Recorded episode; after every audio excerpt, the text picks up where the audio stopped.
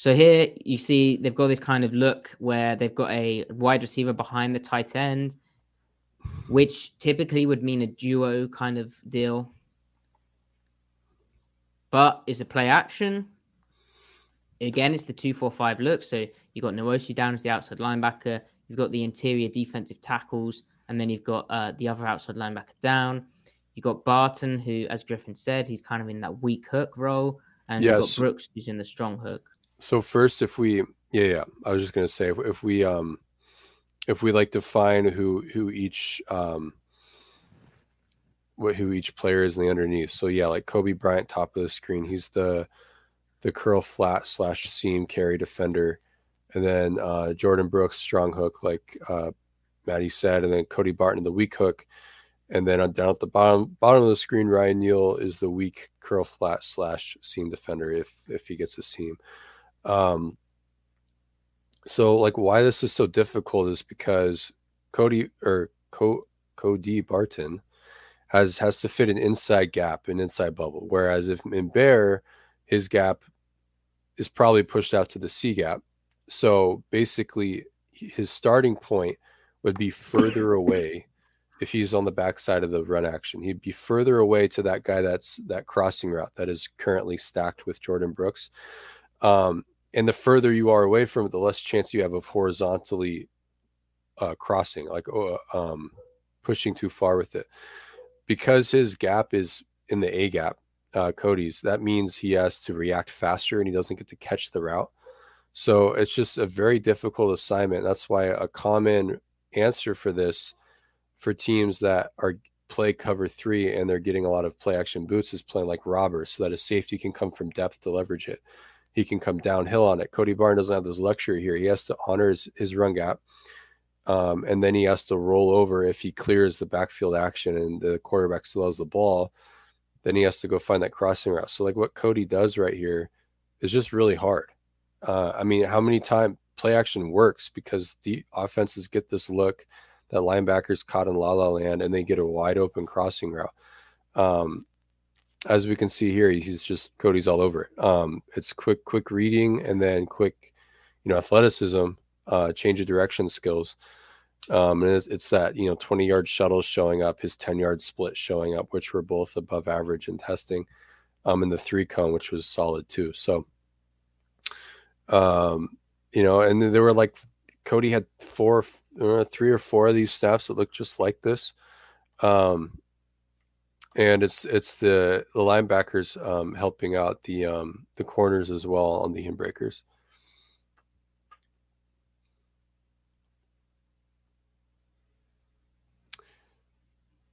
Matty, if you're talking, I can't hear you. I don't know if yeah. the audience. Okay. Cody had a great game, and it was interesting how they they were playing like a kind of their their three match style where they'd have the corners run with the crosses. They'd have the you, you've described it well. They have the sort of interior hook players that we've just outlined. They have them more kind of hug the running back and and play almost like cover one style.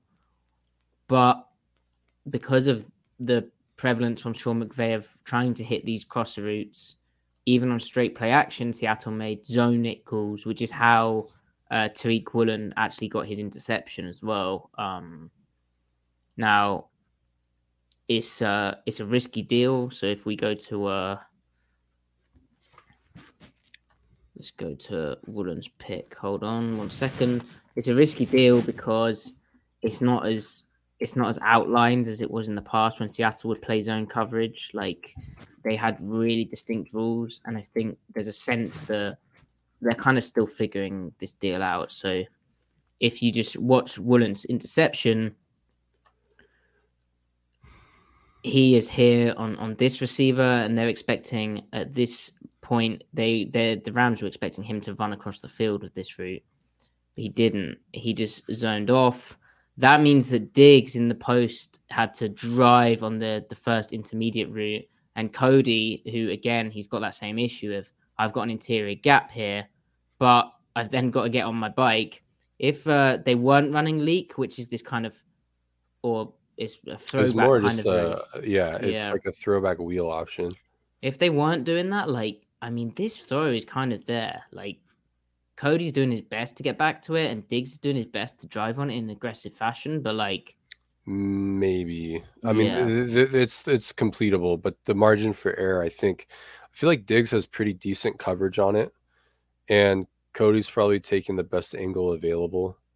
yeah, Um, because it's really it's their high cross play. Like it's less of a crosser, more of like an over, right? Like a like a deep over a little bit. Um, yeah. So Shirdy in the comments asked why why did McVay signal that was his fault? Because McVay thought um, Woolen was going to follow this number twelve uh, Van Jefferson across the field, the first crossing route, because that's how Seattle usually does it. But in this game, they adapted midway through the game to uh, to that. So if you look at, um, for instance, the very play before that leak call. Oh no, maybe not. Hold on. Let me let me sort my shit out. Profanity. Um. Ah, yeah. Here we go. So this is why McVay would have called that. So he'll have thought Seattle. So see, as I said, Seattle uh, adjusted and they they they played zone like a zoning it style of the the cover three. But the reason why uh, McVay will have seen it and thought maybe they're going to change out of it is because this play. So if you watch what happens here, they motion away. So this is this is Woolen's guy, right? This is his number one. And ordinarily, Seattle would run across the field with the crossing route. They'd ordinarily have Coby Bryant match this guy vertical. It mhm. just so happens they were throwing a screen here, the Rams. But like, look how open this route is. This is Cody Barton's guy in the zone it kind of cover three world. But the, you know, again, there's a clear kind of window. So I imagine McVay went to the throwback play thinking, well, Seattle doesn't want to leave that route open again. They'll switch back to their matching coverage. Um, so he thought that they'd really clamp up and basically to the to the non-degenerate eye, it looks a bit more like cover one. So uh uh yeah. If you uh if you see that from the end zone, we can see how that's it's difficult. It was difficult for Cody Barton to access that route because where's his gap? Well, if we draw it up after the motion, he has this A gap, but then he's got to get on his bike off the A gap to this guy who's already got a head start to this kind of hash route. So it's a very difficult deal of playing straight downhill. He actually ends up having to flow with these pullers as well. So he's basically Right. playing very fast forward right to very fast forward directly back left, which is a very difficult deal. You can see the crosser got well behind him. Uh, that's not Barton's fault. That's just how difficult this kind of coverage is and why Seattle played the bear front at first. So, Shirley, that's why um, McVay signaled it as his fault because he thought they would probably get out the coverage again because they're having issues with the zone it principles. So, yeah, with football, there's no perfect solution. It's sort of just uh, being a bit lucky and also um, mixing it up. Um, yeah, and putting players in good positions for what you think you're going to get the most of. And honestly, in, in this game, after the adjustment, Seattle did that. So yeah. Now, Griff. Um, so, is this a good example of the run defense? Yes, it's Okay. it's um taking care of the, the B gap bubble to the nose side in this front. Ah, yeah, perfect, perfect, yeah. So one thing that Seattle did to help out in the in the two four five is, as Griffin said, they took care of their B gap bubble. How do they do that? Well, they're allowing their ends to play a bit more aggressive. Um, so here you can see uh, Bruce Irvin was to the field. He was to the B gap bubble. Um, Mone uh, was uh, playing like as uh, the the uh, two eye nose tackle um, in the A gap, and so that creates this B gap room. One And thing so- McVay did Go ahead. Mm. One thing McVay did as well was he put the tight end to the uh, to the nickel um, and played trips because he knows that Seattle will always play the nickel to the passing strength. He Right. played the tight end to the side of the nickel to get him more involved. But here, the nickel to try and help him out further because they run at him still with a similar idea of trying to get him involved in the run. Um, to help him out, Griff. So so the the motion, yeah. So the motion pulls the nickel into the fit, and obviously, like B gap is a huge problem in an even down front because that's that's just you you're you have an uncovered guard. So if if they if they scoop that nose tackle, then whoever's in the second level could be contacted by a 300 plus pound individual. And in this case, Sean McVay's uh, uh, manipulated the the formation to get make sure that in person being contacted is uh, a 200 pound nickel in Coby Bryant. So um, so to alleviate this, they're they're going to spike Bruce Irvin 51, who's in like essentially a five technique or a whatever a, a ghost seven or whatever. Um, he's or a ghost like ghost tight end. They're going to spike him into the B gap, which spills the ball and ensures that no contact will get on Coby Bryant, and then he'll just fit off of Bruce. Essentially, he'll be the new C gap player. Um, it's like a little gap exchange, and for I mean, on on one count, eh, you know, you're getting penetration. Bruce Irvin could get a tackle for loss, right? If not, it's okay because you're you're getting what we end up getting here. Um, so, and then also you'll see Al Woods. He'll get um, he'll get hands, I think, on the guard here, even though he's inside of him and he's getting motion away. Yeah, so he's playing heavy on him. He's almost playing a two gap technique. Um, and this does help keep the linebackers free, which so in in a tank front, um, and you're, you're playing cover three. Part of the reason why the linebackers are able to be a little bit more um, kind of not pass first per se, but more pass minded is because because the defensive tackles are playing heavier in inviting the combos, they know they can kind of hold their width and yeah. a little bit. So whereas if they were playing more like a pure one like Al Woods in a one and Cody or and Shelby Harris in a pure three or, or a wider three, that means the linebackers would have to hit that gap even harder to try to release the combos.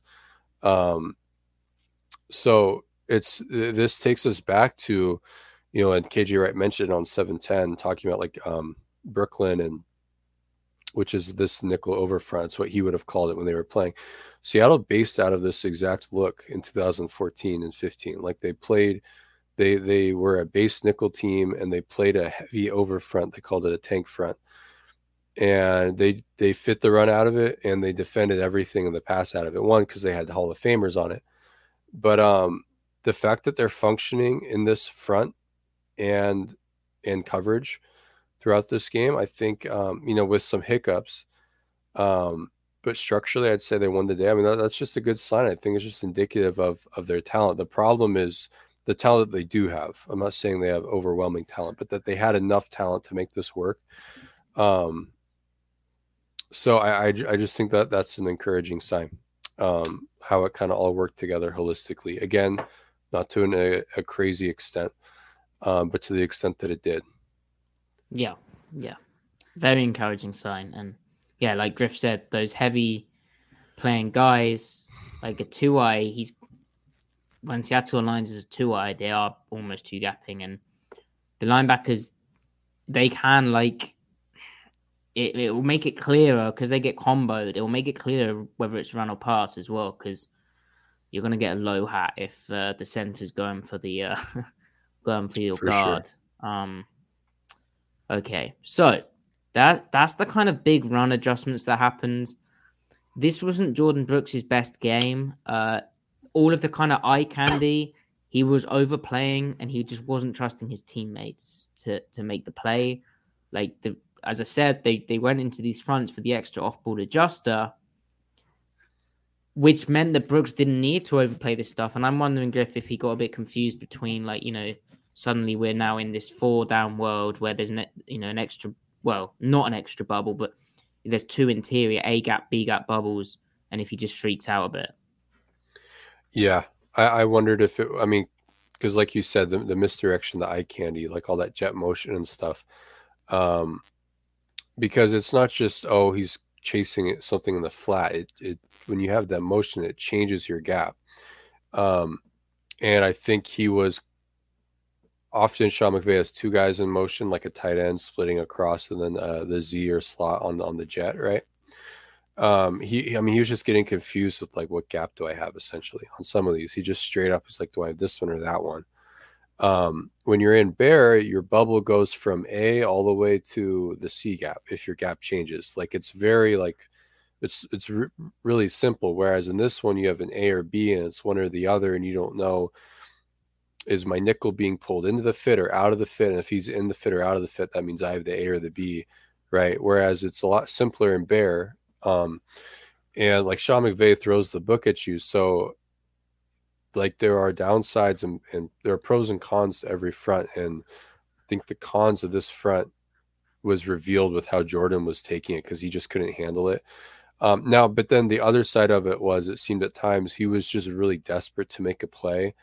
And he just, like you said, wasn't trusting his teammates to fit their assignment. Like when it seemed clear on what he did need to do, he was out leveraging himself or predicting another type of run concept was going to happen, eager to make the play instead of just reading what was in front of him. Um, yeah. So this is the most egregious example. Now, the situation was where Seattle started playing a bit more middle field open, but Brooks did this in middle field close too. And I think, you know, but Barton's game shows what happens when you do trust like your teammates to make the play in the like he had a really good game.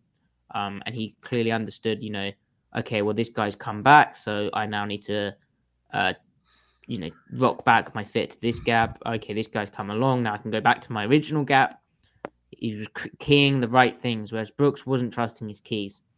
And as I said, this is a middle field open example, but really, I think the way Seattle's fitting this up, now I don't know, is just classic kind of two back style of turn back, uh, run through, turn back, or lever spill, lever. So if we pause the play here, this guy has motioned away. He's out of the court. Cody actually made a hand signal to his deep half player on that side. So Cody's had a slot form to his side. I think Seattle's playing. It might have been cover two across the board. It could be that this is cover four uh, um, to Cody's side and cover two away. But how they I, make that, yeah. I was going to say I felt like cover two, especially because Neal starts bailing like it's cover two. Yeah, yeah. Um, it doesn't feel like a quarters technique. So how you'd fit that in an over front to this uh, eleven personnel bunch look is that kind of turn back run through uh, turn back style where you're flowing off your dudes, your your heavy playing guys, and they actually spiked Irvin. So this uh, is that a tackle? Yeah. Yeah. Yeah. I mean, he's he's spilling the first blocker. Yeah. So if, if we just if we just draw it up, this is the turnback player. Barton's the turnback. Brooks is the spill or run through, and Coby Bryant, the nickel, is the turnback or run through. They've got the nickel to the three technique, which is how they always have it because it keeps him cleaner. It doesn't give him that dreaded B gap where offenses like to run, where the run can really hit up, where guards can get on you. So if we just watch the play out, here comes Irvin to spill the first puller to help out the front because they've got two high safeties. It kind of helps them cheat the math. And then here comes this tricky second motion, this the, the dreaded second motion.